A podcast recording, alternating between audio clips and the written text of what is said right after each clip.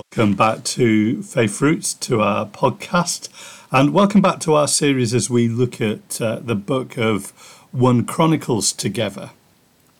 Um, the idea now is to start working our through uh, our way through uh, 1 Chronicles and then through 2 Chronicles as well, seeing both books working together.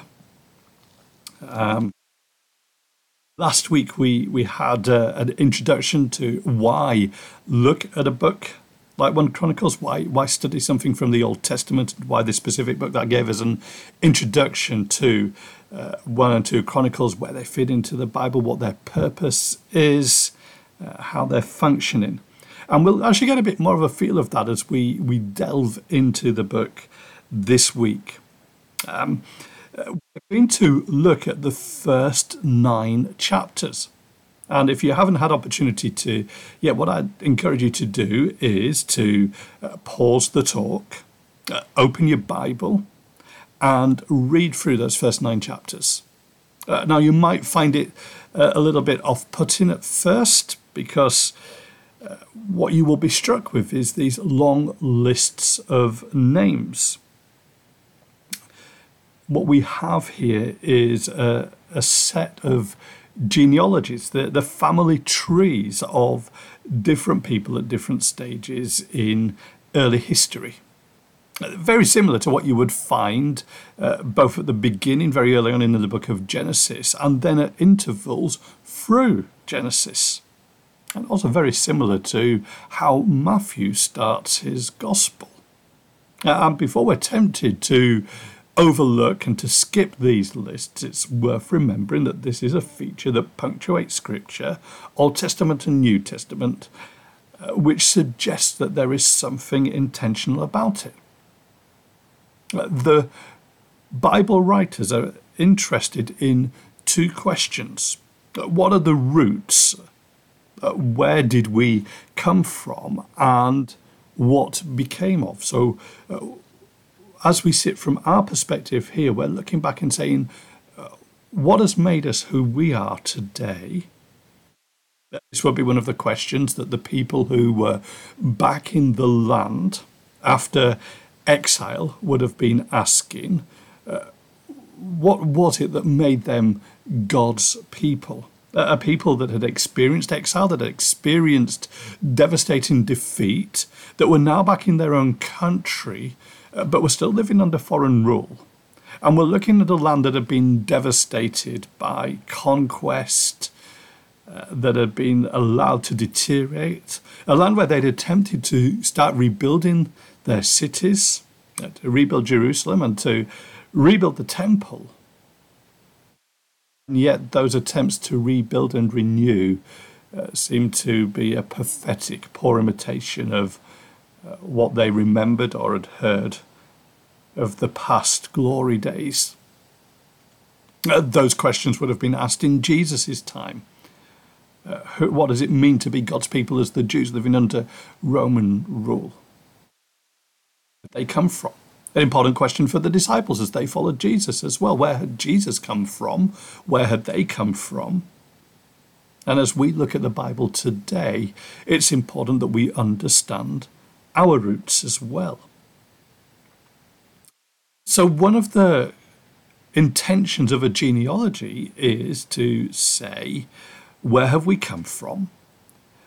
Uh, but also by giving that indication of what became of, what happened to uh, uh, Adam, what happened to Abraham, what happened to David and their descendants we're beginning to see where the story is going, the, the trajectory, if you like. So these family trees, as well as showing us our roots, they also show us where we are going. Uh, and one of the ways that they do that is by showing where the line continues and the trajectory that it follows, what is uh, the main line or the, the trunk of the tree, if you like, and where are the branches that branch out and may seem to go somewhere but end up uh, going nowhere, end up being cul-de-sacs. So, as well as seeing uh, what became of the, the, direction of travel, where, where things are going, we also see where they are not going. as well, and there are things to learn there as well. So, chapter 1 to 9 is important as it gives us that backstory that is going to get us up to the arrival of the kings and particularly of King David and what to him. And there'll be more detail about that. Uh, but we have uh, the roots and branches of God's people, uh, God's people, Judah. Uh, this begins with uh, chapter one, with uh, what we might describe as um, prehistory in the patriarchs. So before we really get into um, what people tend to think of as, as history, going back beyond where historians have been able to delve, but God was there. And God was ensuring that his story was being recorded. So we're going back into the events of Genesis in chapter 1. Uh, and so, uh, chapter 1, verse 1 to 4 gives us the family line of Adam to Noah. Uh, and then uh, things branch out from there. So we have got Japheth's, um, Japheth's descendants, verse 5 to 7, Ham's descendants, verse 8 to 13, Shem's descendants, verse 17 to 24. And that takes us down to one of the descendants of Shem, Abraham. Uh, Abraham uh, as descendants are then listed out, fleshed out, verse 28 to 33. What happened to him? It's that he had children, including Ishmael and Isaac. And then we're told about what happened to Isaac and his family, verse 33 to 37. He has two sons, Esau and Jacob, and Esau's family tree is listed out in verse 38 uh, through to verse 50. You'll notice a couple of things as you read chapter 1. Uh, first of all, the narrative seems very bare. It is just the family trees, and so we cover the equivalent of most of the book of Genesis just in a single chapter. Uh, but despite it being sparse and concise, it actually tells us quite a lot. So here are a couple of things for you to spot. First of all, notice that the writer here is only really concerned with Seth's line. Uh, notice uh, that um, he doesn't bother to tell us about Cain and his descendants. That's given to us back in Genesis 4, but it's not repeated uh, or developed here. Cain gets no attention because, in fact, his family tree dies out with the flood. That there is uh, nothing of Cain within uh, the family history of Judah. The writer is really only interested in the roots of the people around in his time, those that are relevant to those people. Similarly, you will also notice uh, how the branch lines are reported first. Uh, so uh, the writer tells us about Noah, and then he takes us down the line of Japheth. But that turns out to be a cul-de-sac. That's not really taking us anywhere. So he tells us about Ham's descendants. That's also a cul-de-sac. Uh, that's taking us nowhere. So he gets back on track. What happens to Shem? And then we have Ishmael. But Ishmael is also taking us down the side track. So back on route with um, Isaac. Uh, Isaac's uh, son Esau is listed first. Uh, he actually is the eldest son. Again, following the line of Esau is not going to take us very far in terms of what God is doing and about God's people. So we're being told these are not the lines to go down. They're interesting. They tell us about the people around, they tell us about the other nations, they tell us something about our story. They're not actually telling us about God's people and what became of God's people. So that's not a journey to pursue very far. So the line that matters is this Adam through Seth uh, down to Noah through Shem uh, down to Abraham, Abraham through Isaac, Isaac through Jacob, and that's how we're going to get the story. That's the line of travel that we need to go. Um, God meets Jacob and wrestles with him and changes his name to Israel, and so that's where we pick up in in in chapter two to chapter four, uh, where we begin to look at Israel's line, Jacob's line, under that new name. And you'll notice as we then look at chapters 2 to 4, uh, in terms of where the detail is, uh, the writer doesn't give us the same amount of detail and attention on all of the family trees. A lot of attention is given uh, to the tribe of Judah. And chapter 3, and particularly in that chapter to David's line. What really matters is this king, King David, and what will come through him.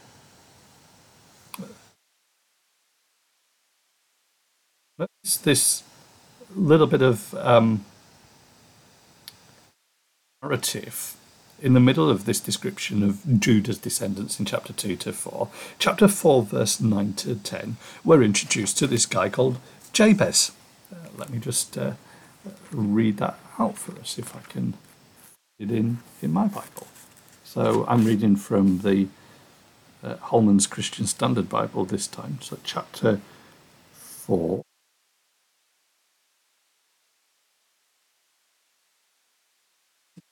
to 10. Jabez was more honored than his brothers. His mother named him Jabez and said, I gave birth to him in pain. Jabez called out to the God of Israel, If only you would bless me, extend my border, let your hand be with me, and keep me from harm, so that I will not experience pain. And God granted his request. There's a couple of things there. Notice that there is that sense of blessing coming after struggle, after pain. Uh, notice too uh, that there is a particular emphasis on prayer. Uh, that Jabez comes to God and prays and asks God to extend his territory, to bless him, to be with him, and God answers the prayer. That's a theme that's going to come up through uh, through the book. That uh, that need for dependence on God, that need for prayer. Uh,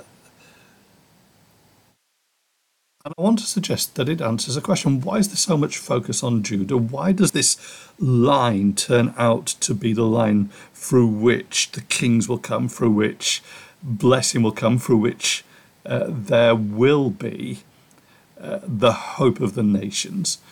Well, it's to do with faith and answer prayer. Jabez trusts God, he prays, and God answers.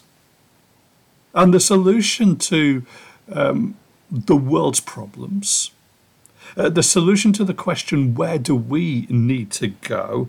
The solution to the question for God's people um, at the time that Chronicles is given is this that if you're wondering what is going on around you and how to respond, well, know this. In the midst of pain and struggle, you can pray, and God answers prayer. We then move on from Judah and uh, and greater pace with less detail. Um, the writer tells us about the other tribes of Israel. Uh, chapter 5 gives us a number of them. Reuben, uh, verse 1 to 10, and then Gad, verse 11 to 17. Uh, the author there uh, is at that point particularly interested in a group of tribes that when the people of Israel entered the promised land under Joshua's leadership after the Exodus, didn't cross the Jordan but stayed east of Jordan. Uh, and we find out about uh, some of them um, uh, between verse 18 and 25. Uh, look at verse 18 to 25. Um, and you will notice that verse 18 um, Bible say something like "there were." So um, um, the descendants of Reuben and Gad and half the tribe of Manasseh had forty-four thousand. 760 warriors who could serve in the army, men who carried shield and sword, drew the bow, and were trained for war. There were 44,760 warriors. And there's this big emphasis on their valor, their strength, their achievements, but verse 25 but they were unfaithful to the God of their ancestors. They prostituted themselves with the gods of the nations God had destroyed before them.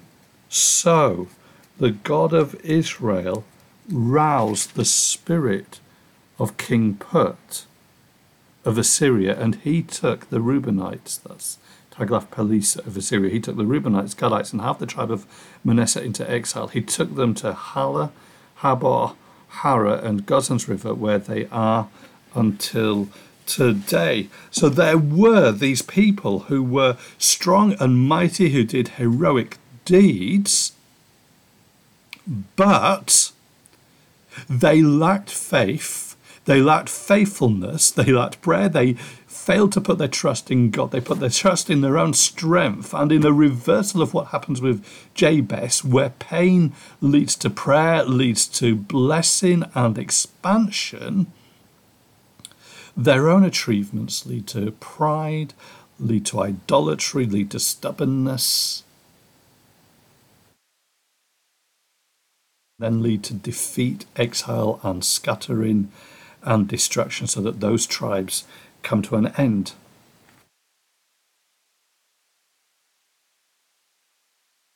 Strength, valor, and a history of success in the face of unfaithfulness. And there is a crucial lesson for us as God's people today. There is no point just looking back to our roots and branches, looking back to our achievements, looking back to what we have done, our own testimony of years gone by, uh, what our churches have achieved, if there isn't an up to date account of a living, prayerful, faithful, trusting relationship in, with God and dependence on His grace.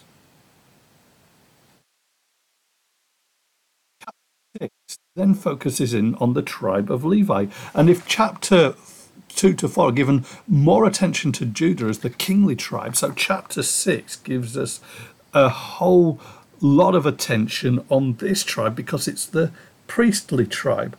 Uh, notice that in verse 49 to 50, it narrows the focus specifically down on, um, on Aaron's descendants, uh, those that will fill the role of priest. But there are others within the tribe. There are the Levites that attend to uh, the care of the temple, uh, the doorkeepers, and there are those that offer praise to God, that write and sing the worship songs of Israel.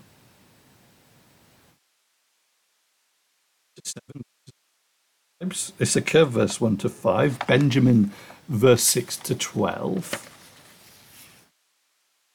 Naphtali, verse 13. So, verse 14 to 19. Ephraim, verse 20 to 28. Asher, verse 30 to 40. Uh, notice a couple of things there. Issachar and Benjamin are the warrior tribes. They supply uh, the military tribes. They supply warriors. Manasseh and Ephraim uh, who are Joseph's sons, so grandsons of Jacob, they become tribal heads in their own right. Is that um, he just gets this very bare mention, verse 13. And again, we've got this sense of tribes that are unfaithful and so disappear and die out. Um, Dan doesn't even get a, a mention here. There, there are ones that are missing completely. Again, that warning. These branches can die out, that there can be wrong turn. In chapter 6, uh, sorry, chapter 8, we return to Benjamin. Benjamin some emphasis here because this is the tribe through whom the first king, King Saul, will come. And so his line is introduced. Picking up uh, this look at chapter 1 to, to 9. In chapter 9, verse 1 to 33, um, we move forward in history. We jump from Saul and his descendants to what happens when the exiles return. So we're going to come back and fill in the history, but we're going to leap forward very close to the day in which these books are being written, the, recount, the, the accounts are being put down, and learn about who comes back.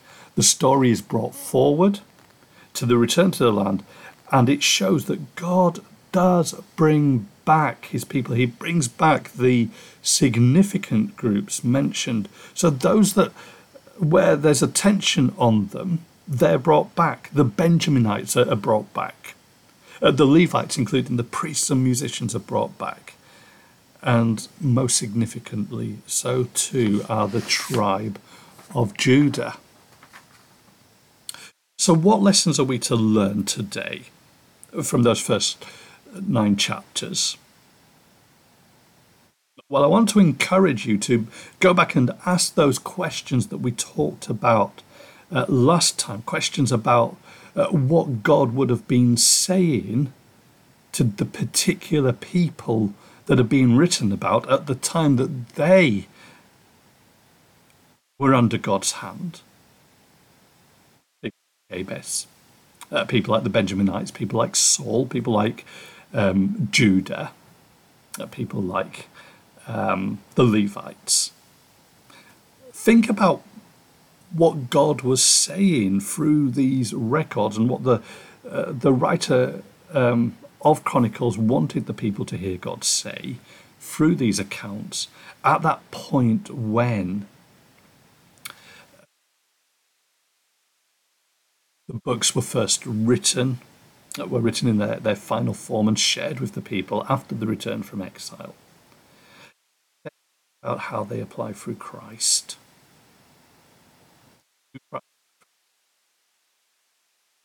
About what they're saying to us today.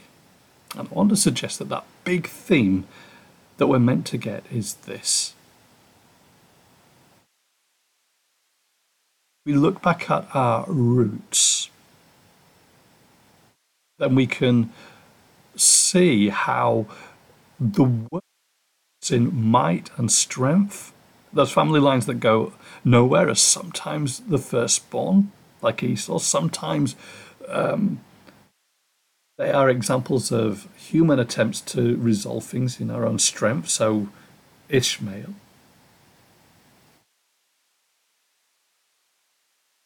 But ultimately, those accounts are accounts that go nowhere because they are about human strength. The account that goes somewhere is the account that does two things. First, it points us